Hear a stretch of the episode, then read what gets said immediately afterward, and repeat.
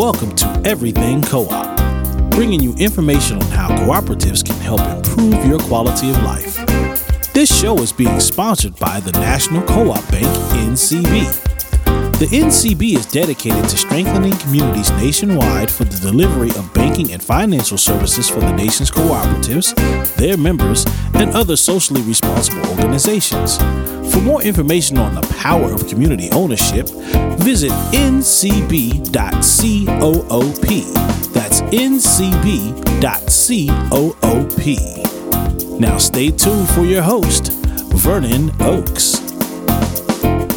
Good morning, everybody. This is Vernon Oakes. Welcome to Everything Co-op. Uh, this morning, we have the distinct pleasure of having Miss Anita Bond. She's council member at large for the Council of the District of Columbia, and she's the chairwoman of the Committee on Housing and Neighborhood Revitalization.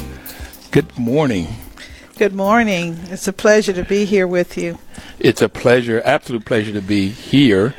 Uh, we're downtown in their office, and we have a chance to, to see you. And I'm so glad that you took out of your busy schedule to be on the show.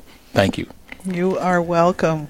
And I'm also really pleased that you started the Limited Equity Co-op Housing Task Force. How did you learn about co-ops or get involved in co-ops? well, you know, co-ops have been around for, since the what 1950s with the national housing bill that was passed by Congress in those days. The whole idea was to help people of li- very limited income have an opportunity for ownership since I've been on the council over the past six years, I've had an opportunity to talk with members of cooperative living, particularly the limited equity co-op uh, members, and they've had a multitude of issues. Yes. Because they're independent and they sort of govern themselves, it depends on who is the governing body uh, as to whether or not all members of a co-op feel that they have equity in the product, so to speak. And I've run across a couple of um, problem areas, and so I said, "This is an ownership model. My goodness, we should." ask that more of these types of uh, structures and living conditions be a part of the District of Columbia. As you know, we currently are not just in a housing crisis. I mean, we're, we're, we're sinking under the high cost of housing in the District of Columbia.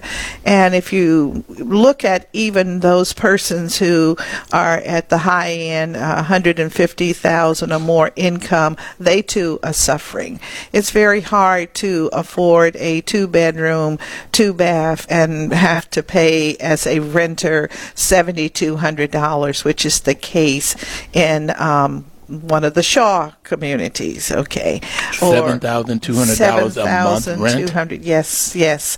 Oh, um, at the old Hines wow. School location, it's eighty three hundred dollars a month, and we won't talk about the wharf. Um, and I mention these locations because these are very desirable housing.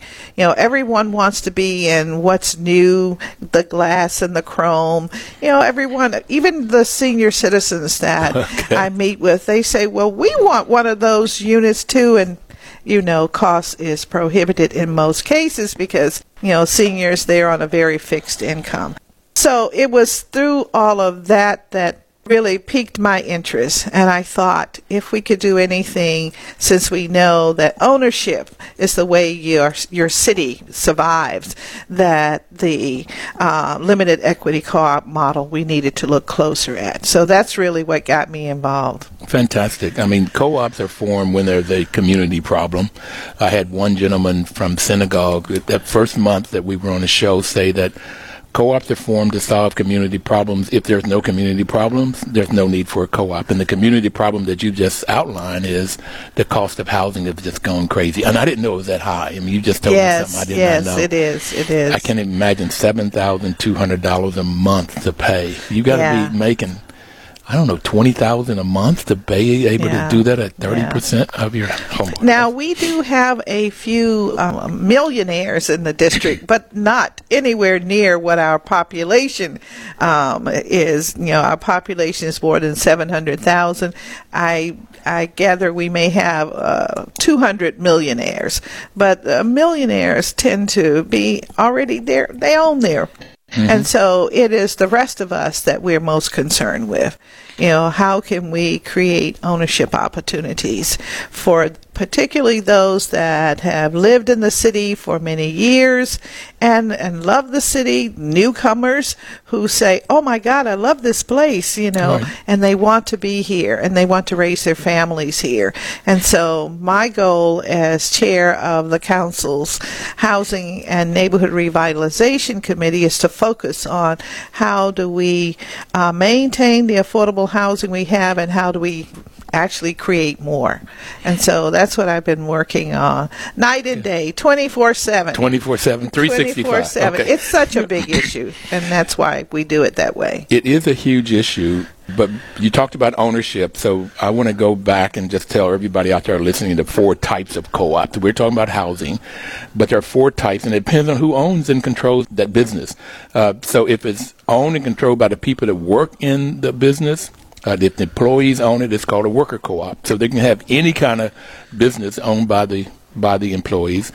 If it's owned and controlled by the people that uses the services, uh, it's called a consumer co-op. Housing is one of those. It's a All consumer right. co-op. Excellent. Okay, credit unions are examples of consumer co- uh, Correct. co-ops. Yes. REI, which has a new new uh, it's recreation equipment, they have a new office, new store here. So one of their superstores Yes, in DC, yes. they it's a consumer co-op. So there are different types of consumer co-ops. The other two, m- normally farmers have been using, but artists are beginning to use them. On one side of farming is purchasing what they need the seed, the fertilizers, the gas, equipment, even. So farmers pool to come together and they form a purchasing co op to buy things so they get a buy in volume and get a lower price and normally a better quality of stuff. In the- Well, let me share with you. let me give you the um, fourth one first. Okay. The fourth one is I relate I- to these. Okay. The fourth one is on the other end of the farmers, you have the marketing co-ops, and that's when the farmers come together and they send their their milk or their different things that they produce. And then they sell them to markets that the farmer could not get to. And you have Cabot Creamery, Ocean Spray, you- Sunkist. Those are all different types of um, uh, marketing co-ops. Some call them producer co-ops because they add value to those products. So these are all of the types. And in the district, I had a group of artists come to me and they wanted to buy a house together. Okay, so that's why the artists, in, in terms of a purchase, they wanted to buy a house and have a studio in there so that they could live because of the cost of housing is so high.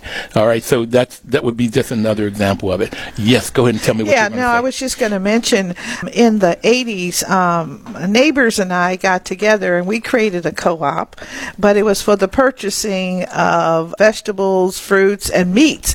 And we literally went to the, what was the old farmer's market off of Florida Avenue, and we bought like a half of a, a cow, a 4th of a cow, and then we had our little scale at the house and we, we checked on how much everyone was to get and um, and we, we did that for about a year and a half. Yeah. And we saved so much money. Oh my goodness. It was amazing. we did it at, at Shiloh Baptist Church. We pooled everything and bought fruits and stuff, and so you buy a box of oranges. So yeah, they are purchasing co-op.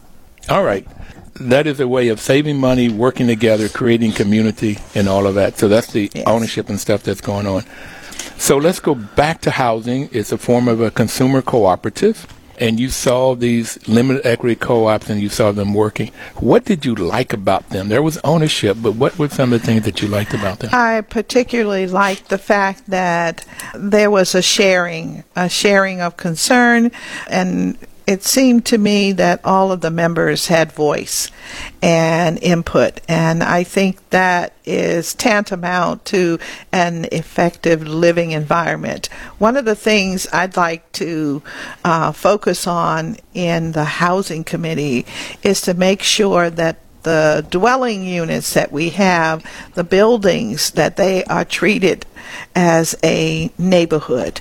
Because I think when you look at housing from that perspective, you get a better product and more stability. I think that maintenance is a little easier. You know, everyone shows that they care, and therefore the upkeep is better. Yeah, there was a study done that the National Co-op Bank sponsored, but it looked at HUD supported co-ops versus HUD supported apartment buildings. And in every variable that you can think of, the the uh, co-ops outperformed the apartment buildings, and that's because of what you just talked about. People care; they had ownership, they care, they participate. So you had community. But there was also a financial side. They'd be able to create financial wealth that they could not in an apartment building. They had social wealth and community.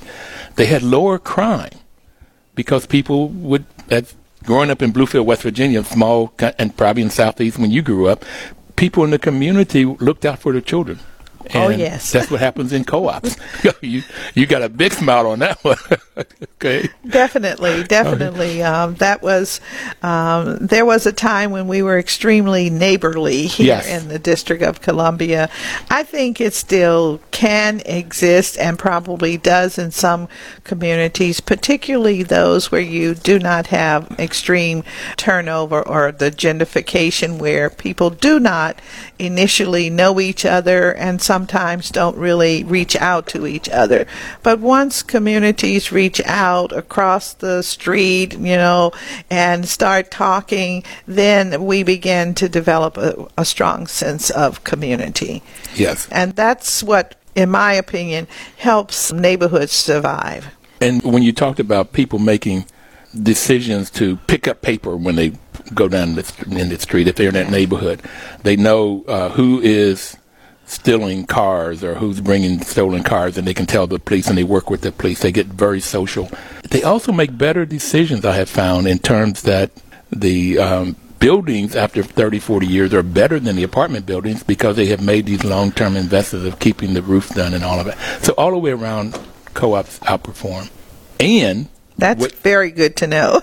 what you have experienced, though, is that you get a lot of complaints when one work. That oh, the other thing is you didn't have as many foreclosures in, in co-ops as you did in apartment buildings. Rents were lower over time, but when they do go bad, okay, for whatever reason, normally it's around governance or or management. Then it's hard to to get a handle on them because they have learned how to how to have a um, their political animal at that point, and that's why I like the task force. Okay. All right. Well, this task force was very important to us, and I think it's done extremely great work. You're not finished yet. It has um, probably in December we'll receive a final report, but I can give you some of the preliminary information. Uh, one, the organization, I think, what, 13 members, nine members? On the task force? Yes, nine, nine members yeah. on the task force that have fully participated. One, uh, there, some of the, their recommendations include minimizing funding as um, they want really want to establish like a, a minimum annual funding amount um, bucket of money mm-hmm. or an, an amount that they can depend on. And you know, currently we have, when we talk about housing in the District of Columbia, it's primarily through the Housing Production Trust Fund. Okay. I need you to stop because we're going to go on our first break. And okay. we'll come back and look at the other All right. recommendations. Okay. All right. We'll be right back. Thank you.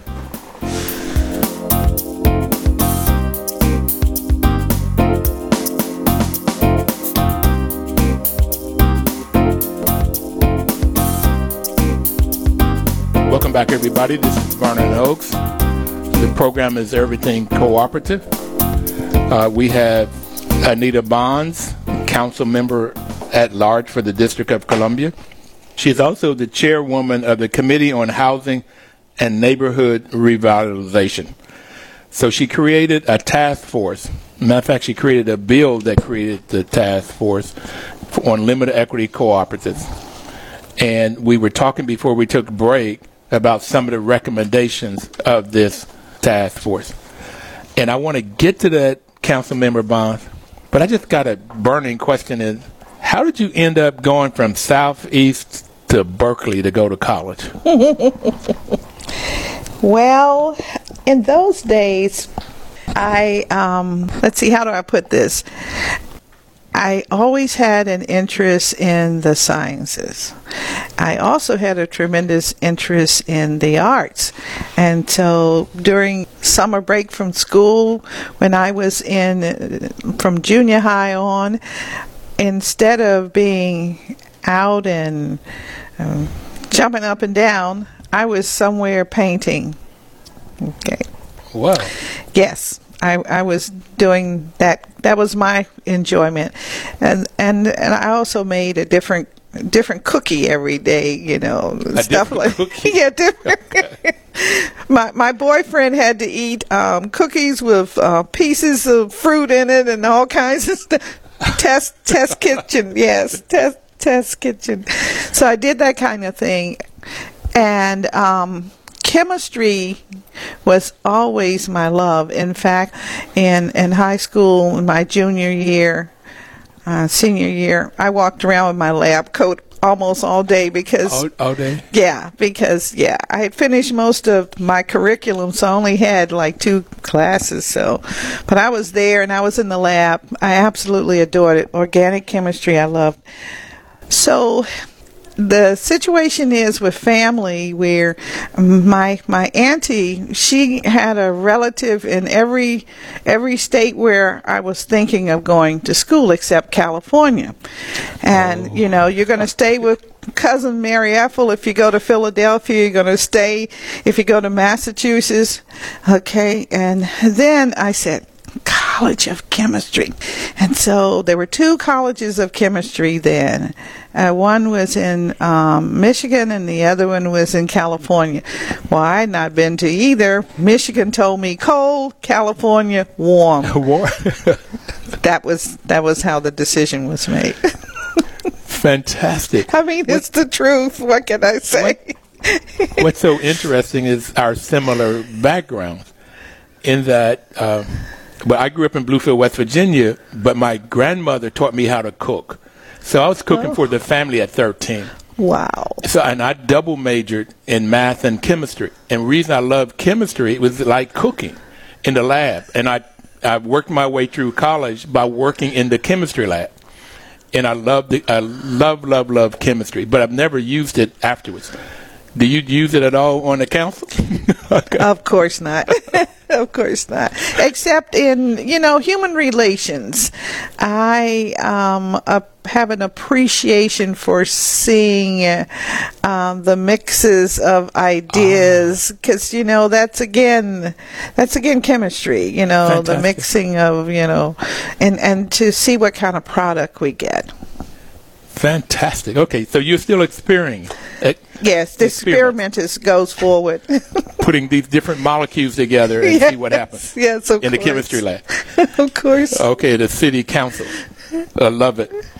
So let's talk about the task force and the chemistry that was working there and some of the recommendations. Well, the task force, as you know, you were one of the members, and we're so very thankful yep. for your service for that.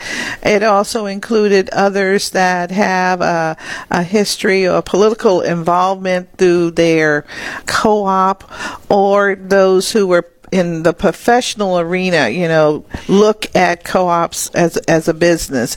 And so I thought having a combination of types on the committee would make a, a big difference.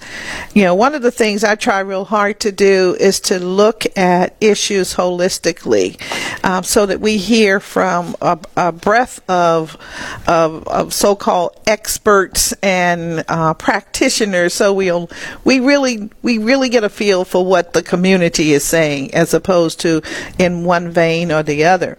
And so the task force came up with about five major preliminary recommendations. Uh, as I was mentioning earlier, and they want a minimum funding amount um, that is, is, set aside. Um, and with that, they hope they can increase the number of uh, limited equity co-op units by 40% by 2025. Now we're in 2020, um, you know, and we're about to go into 2021. That's a tall task uh, because we already have 4,400 co-op units and 99 buildings. So we're talking about at least, you know, 30 or 40 additional buildings is what we estimate that will become cooperatives and the limited equity type. Also, another proposal. Before you move on, mm-hmm. being on this committee, first it was an excellent committee. There was debate, it was lobby discussions, and everybody wanted to have very successful co-ops that are existing and also to create more. Yes. But somebody like me, I wanted to double the number. Okay. And so if 4,400, I wanted another 4,400 in five years. So some people had to talk and talk about what's the likelihood that that would happen and da da da da da. So we went down to maybe 1,700 additional units. And I like that you put this group together such that you have a group of different people, different molecules, if you will, and then we were able to agitate each other and then come up with a product. And it was excellent, just wonderful. Excellent. That's the way the universe really is, as far as I'm concerned. okay. I love it. Also, we talked about developing new sources of funding, and that I'm very, very interested in how we might do it. I hope that the final report will give us more, more detail. Then, of course, the necessity for training and management governance and maintenance of, of the uh, cooperative process and, and units. And then improve or increase the acquisition of finance tools and improve the timing of those units that need uh, rehabilitation. So those are all very important. I mean, now we use the TOPA tenant opportunity to purchase act in order to acquire. The tenants can use it to acquire their building and turn it into a co-op. And I hope more will do that.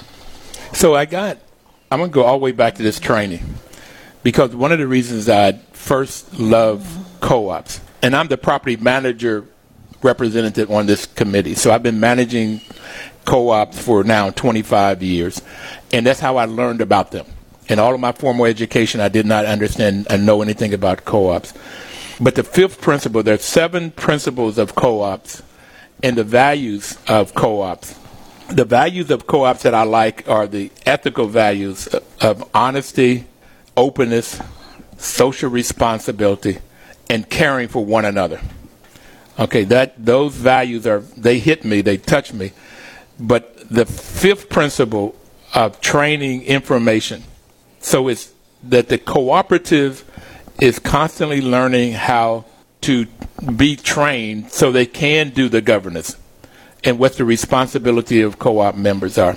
So in this committee, we wanted to have money for continued training for the cooperators, and we wanted to make it a, a requirement if you manage a co-op, then you have to have good training and their ongoing training of management.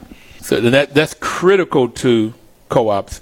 And then this modern co-op started in 1844 in, in England with these seven with these seven principles. And I may talk about more about them as we go. But I taught for 12 years in my career. So and my mother was a teacher. So this training piece is extremely important. I know what it can happen with people.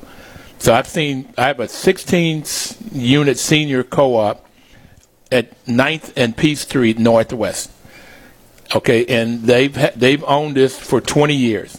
So it's right in Shaw, right above the uh, convention center. And when they started this 20 years ago, you could get a unit in that neighborhood for five or six hundred dollars. Now they're up to this seventy-two hundred dollars you were talking about. Okay, so there's pressure in the gentrification for people always trying to buy it or get it or whatever. But these seniors, they make the, they pay on time, and they hold each other accountable, and that's what I, the second reason I like co-ops. That is a perfect example. I'd love to meet them. So let me know one day when they might want to have a visitor. All right. We're going to take our second break.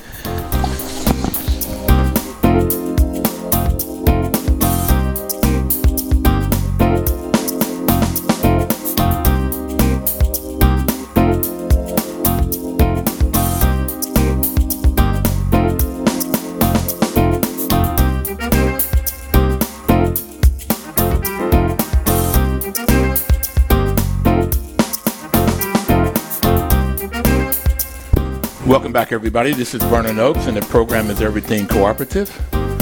Uh, I would like to just let you know that the National Cooperative Bank is sponsoring this program. They've been sponsoring it now for six years. We've been on the air for six years. And NCB's mission is to support and be an advocate for America's cooperatives and their members, especially in low income communities, by providing innovative financial and related services. So, Councilmember Bonds, National Co-op Bank is a different kind of bank in that they were created in the uh, 80s for co-ops and to work with low-income communities. And they've done an excellent job in doing that over the years. And what I also like about them is the president there, Chuck Snyder, and the members, the people that work there, they're always looking for solutions of how to solve community type problems. And they have between Capital Impact Partners, which is a CDFI, which sprung out of NCB and NCB. They've also made the District of Columbia their focus area for this year, and limited equity co-ops is right in what they were wanting to do. I love it. okay. Chuck Snyder, I sent a copy the the recognition that we just had. Yes. That rec- uh, resolution. Yes. I, I sent a copy to him, and his response back was, "This is great. This is fantastic." This fits his goals of creating more limited equity co-ops. So fantastic. We've got a partner there. Oh, I'm looking forward to not just this partner, but any other partners that want to help us Uh, make ownership a reality in the District of Columbia, and particularly for persons who have been here, as I mentioned, usually long term, but they really don't have the economic income that modern jobs afford afford them because many of them have, you know, the District of Columbia is sort of like its uh, economic base sort of shot up in the last, you know, five, seven, eight years. And that has created extreme pressure on the living environment. Uh, we have uh, approximately 80,000 rent control units in buildings that were in existence prior to the 19, 1977. Uh, and those are, we were able to help and keep the rent low, uh, somewhat low in those buildings. Um, because the amount of rent increase is restricted. Right. Um, but then you have uh, those buildings after the built after 1976 that and then, and up until well that really but certainly those I would say from 1977 probably to 1997, which would be um, buildings that may need some repair. They're older stock, um, and the rents have been sort of what we call naturally affordable, not at seventy two hundred dollars okay. a month, okay, but more in the range of you know anywhere from eight hundred to maybe eighteen hundred um, a month, and so we want to find a way to keep those units affordable. So that's a piece of what I'm working on, and it just seems to me using TOPA, we might be able to encourage the tenants associations to become an ownership in engagement coupled with the training that you're speaking of which would certainly be necessary because people do need um, that training as to how they're going to manage and govern this Absolutely. and how would you how do you what are the maintenance requirements in most instances you're going to have an old boiler system Yep. You've got to take care of that. Um, and uh, all of the HVAC probably needs to be replaced. Um, If they have HVAC. Yes, exactly. If they have they'll have air air conditioning, correct. So those are the considerations that we're looking at. And I'm also asking now what is the government's responsibility? It is our people, you know, the people of the District of Columbia, but how do we use all of our tax dollars to assist those that are most in need. And what is the mm, what is the opinion? Uh, does everyone uh, deserve a right to live here? We have to ask those questions and and get feedback from the public because it's public dollars that we would be um, spending. Um, so those are very um, touchy subjects when we try to go further with ownership and particular ownership in affordability housing in the district. You know, I really like the district's TOPA laws, uh, Tenant Occupancy Purchasing Yeah. Act, such that when somebody decides they want to sell their property, then the tenants have the right to form a tenant association. They have the right to buy it. And people like MiCasa and MANA and other organizations, and MiCasa had a representative on the task force Yes. Uh, who's very, very knowledgeable about all of this. So when MiCasa, when they, they go out and they help people form and then help them figure out what they need and then also help them figure out how they can get the funding. So that this whole process needs the recommendations that were there when we talk about minimum funding. Yes. Is to help that TOPA process along. Yes, I know that um, the uh, task force, you know, will sunset, and that's in accordance with the law. I am considering expanding uh, the task force to have a few financial types on added to the mix, and asking the task force to look at what can be some uh, funding ideas and structures that we can put in place because it's an issue we've got to, it's a problem we've got to solve if we're really going to go forth. And so I haven't talked with the task force chair, but you're the vice chair. So Okay. Uh, Paul Hazen, uh, who is the chair, has been an excellent, excellent uh, leader. Uh, he's really, really been good, particularly when we had these uh, contentious kind of dis- disagreements and directions that we want to go. He's been really, really good at that. And he's also told us that you have wanted us to continue, and most people had said yes to that. We're going to, our next Excellent. meeting, we're going to take that up in a formal kind of way to see uh, if every, who wants to stay in and so forth, and how we move forward. Yeah. Well, that's good news because I think only when we get some uh, new ideas and possibilities and likelihoods of funding will we be able to continue these models in the city. So, and we it's so needed. So when you have uh, Louise Howe from the district uh, from UDC, Amanda Huron from UDC, and Louise Howe is an attorney that was on, and she's been working with co-op.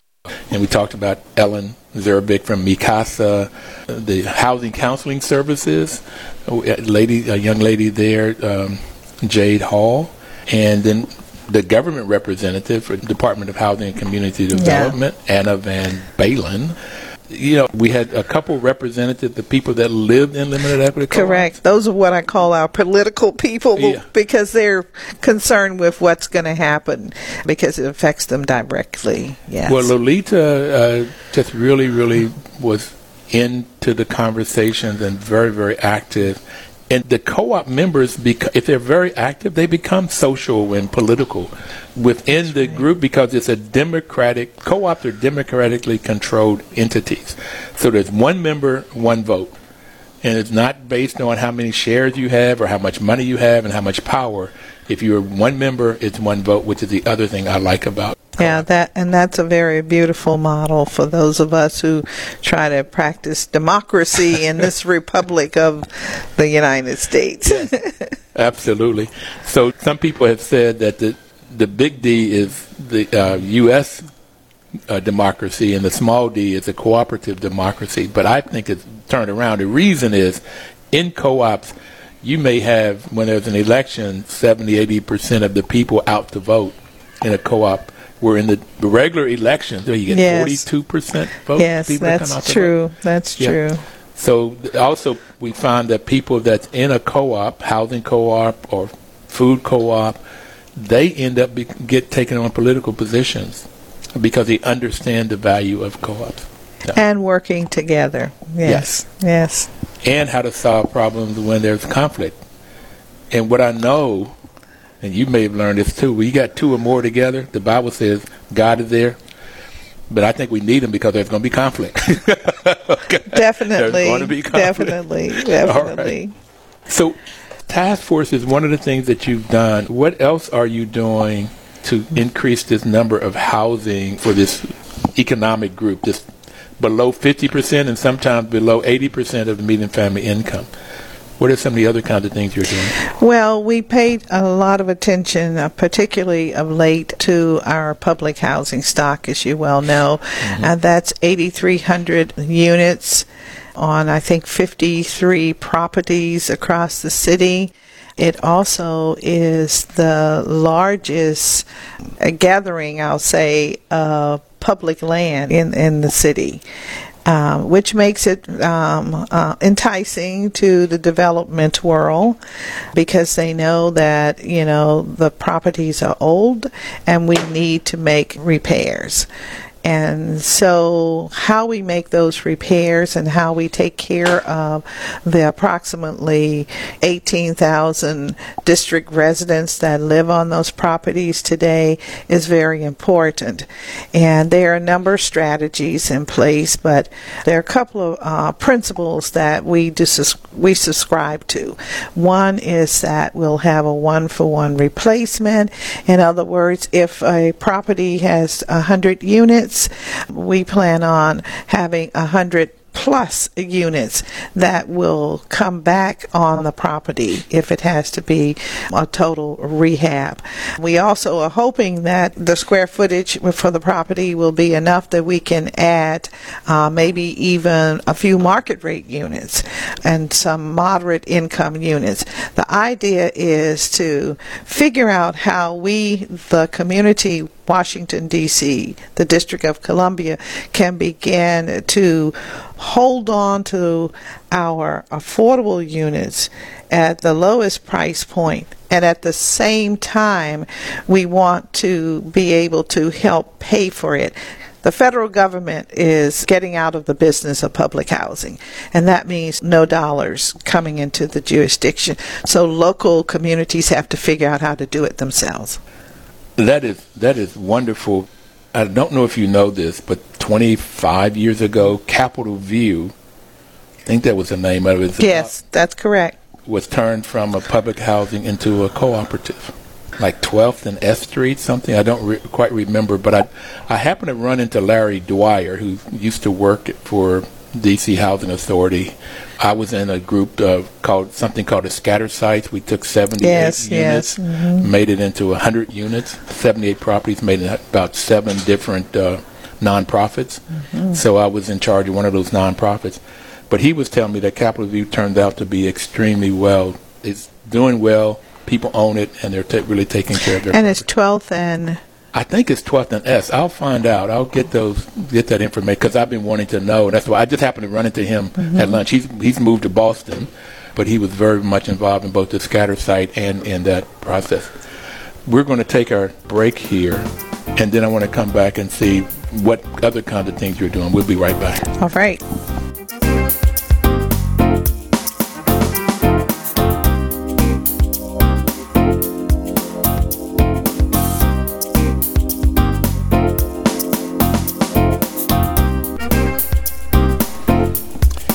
Information is power, and this is the reason the WOL is a great, great partner for this program.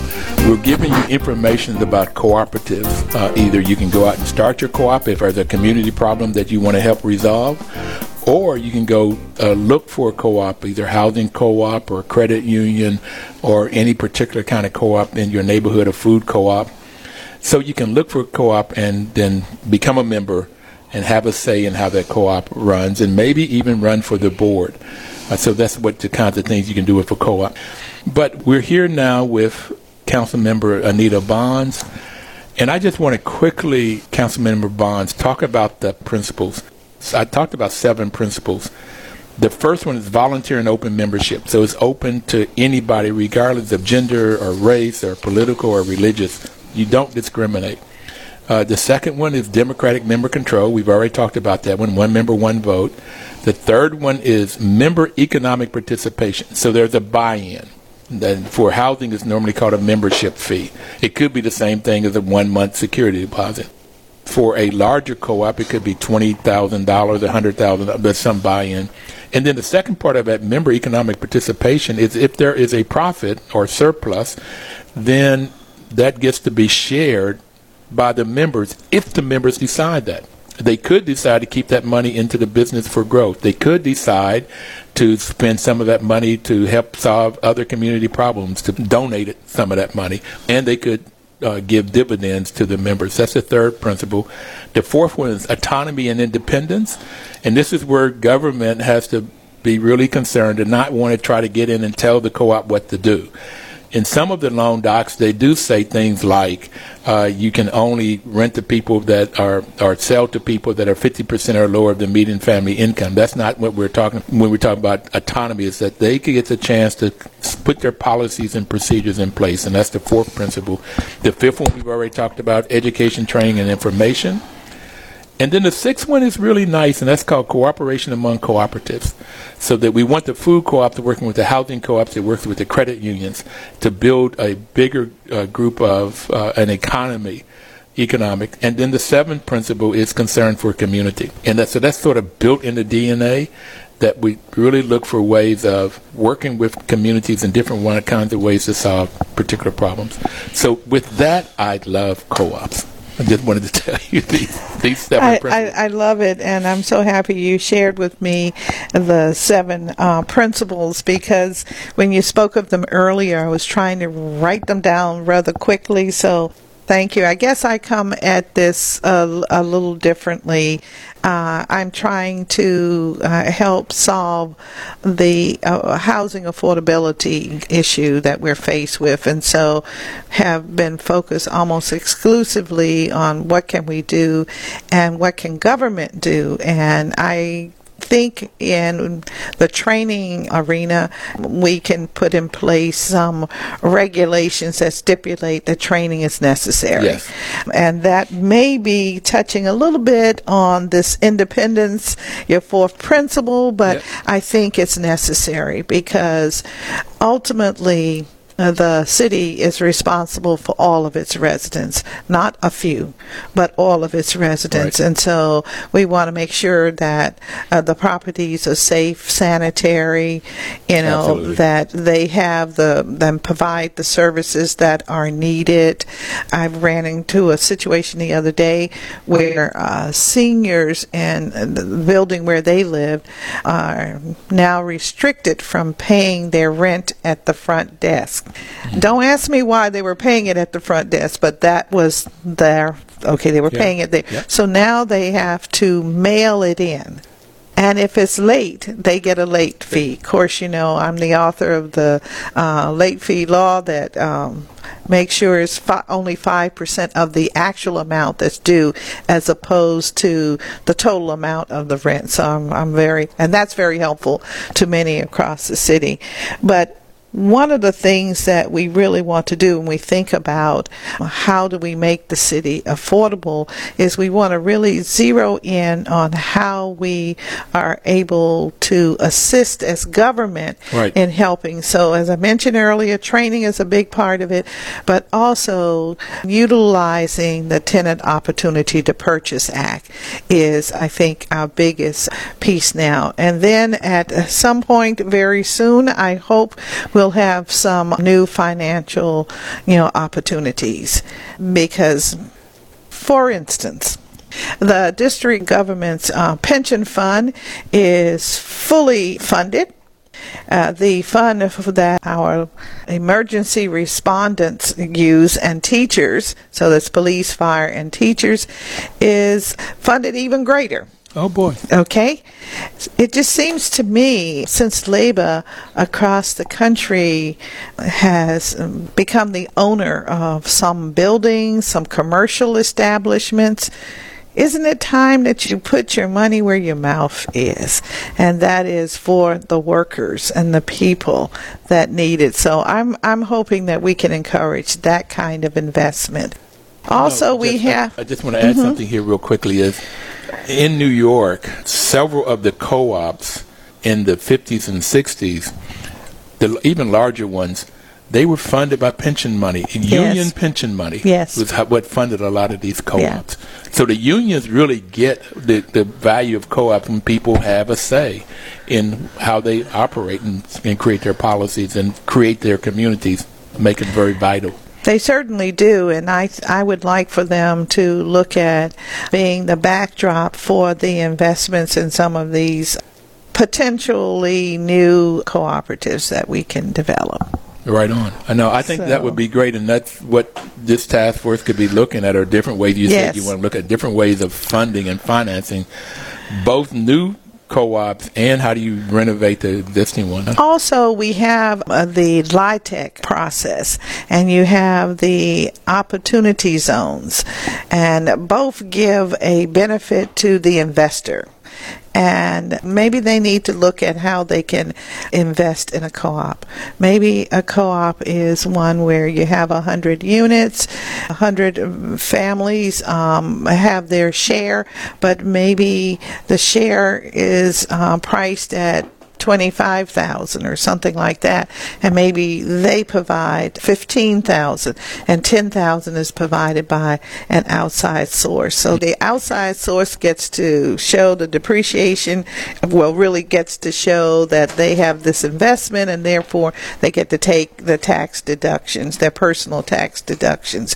And so they benefit but meanwhile those who are in those units also benefit because they will have a, a stable place to live, a decent place to live. So I just think we can come together more as a community and solve some of these issues. Well, when you started talking about this stable place to stay, I heard Congressman Ellis say that a house to a family is like a bowl to baking a cake. So when we start talking about making cookies earlier, and my grandmother taught me how to bake cakes early on, and rolls and biscuits and all of that, I got it. It said, "Have you ever thought about baking a cake without a bowl?" He said, "When you crack the eggs, they just fall all over the place. Then you add the sugar or the flour, and you've got a mess. Yeah. Okay, without a bowl." Yeah. He said, "That's the same way with a house for a family. Yes. I mean, where do they come together and feel safe at night? Where do they do study? Where do they eat together? Where they pray together? I mean, without a house, the fundamental of not a house, it just it does it's so much needed. It's It- like it is. basic need. It is. It is. And, you know, there's a, a movement now that's saying, well, you know, housing is. It's tantamount to the existence of, of community. It's a right, and I I agree. Yeah, I, agree. like that. Yes. I like that. I like that a lot. So you're in charge of housing for the district. So you get that's a heavy load. Well, it's affordable housing. The market rate housing, it pretty much uh, does what it can, and we're trying to impact that so that all developments understand they have to have a portion of affordable um, units. And so that's where we want to go, and it's got to be close to 20, 25%, maybe 30%. Um, I know I'm advocating big Okay. and bold here, but you're giving me that license for this Okay. morning, but I appreciate it. Well, do you like what you do? Do you like your job? I do like it very, very much, and my background is uh, more service oriented than anything else, and so um, I feel like as long as I can be of service to my community, I am very happy. I get it, man. I'm, I'm, I really appreciate the work that you're doing. I, I'm grateful for it. What would you like to leave people with? Well, we have uh, two things that are going on now. We have the the Nationals baseball team. They're ready for the pennant. We just got to keep pushing, pushing, pushing.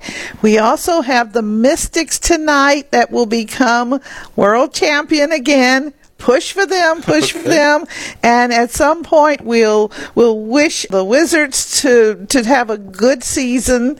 Our soccer team did pretty well, and now we got the Caps. Maybe they'll do a good good job. We hope so. We are Sports Pride City, Washington, D.C., and we love our residents immensely. Thank you so very much for taking out the time today to, to be with us. We really appreciate what you're doing. We thank you for it. And for everybody out there, please have a great week and live cooperatively.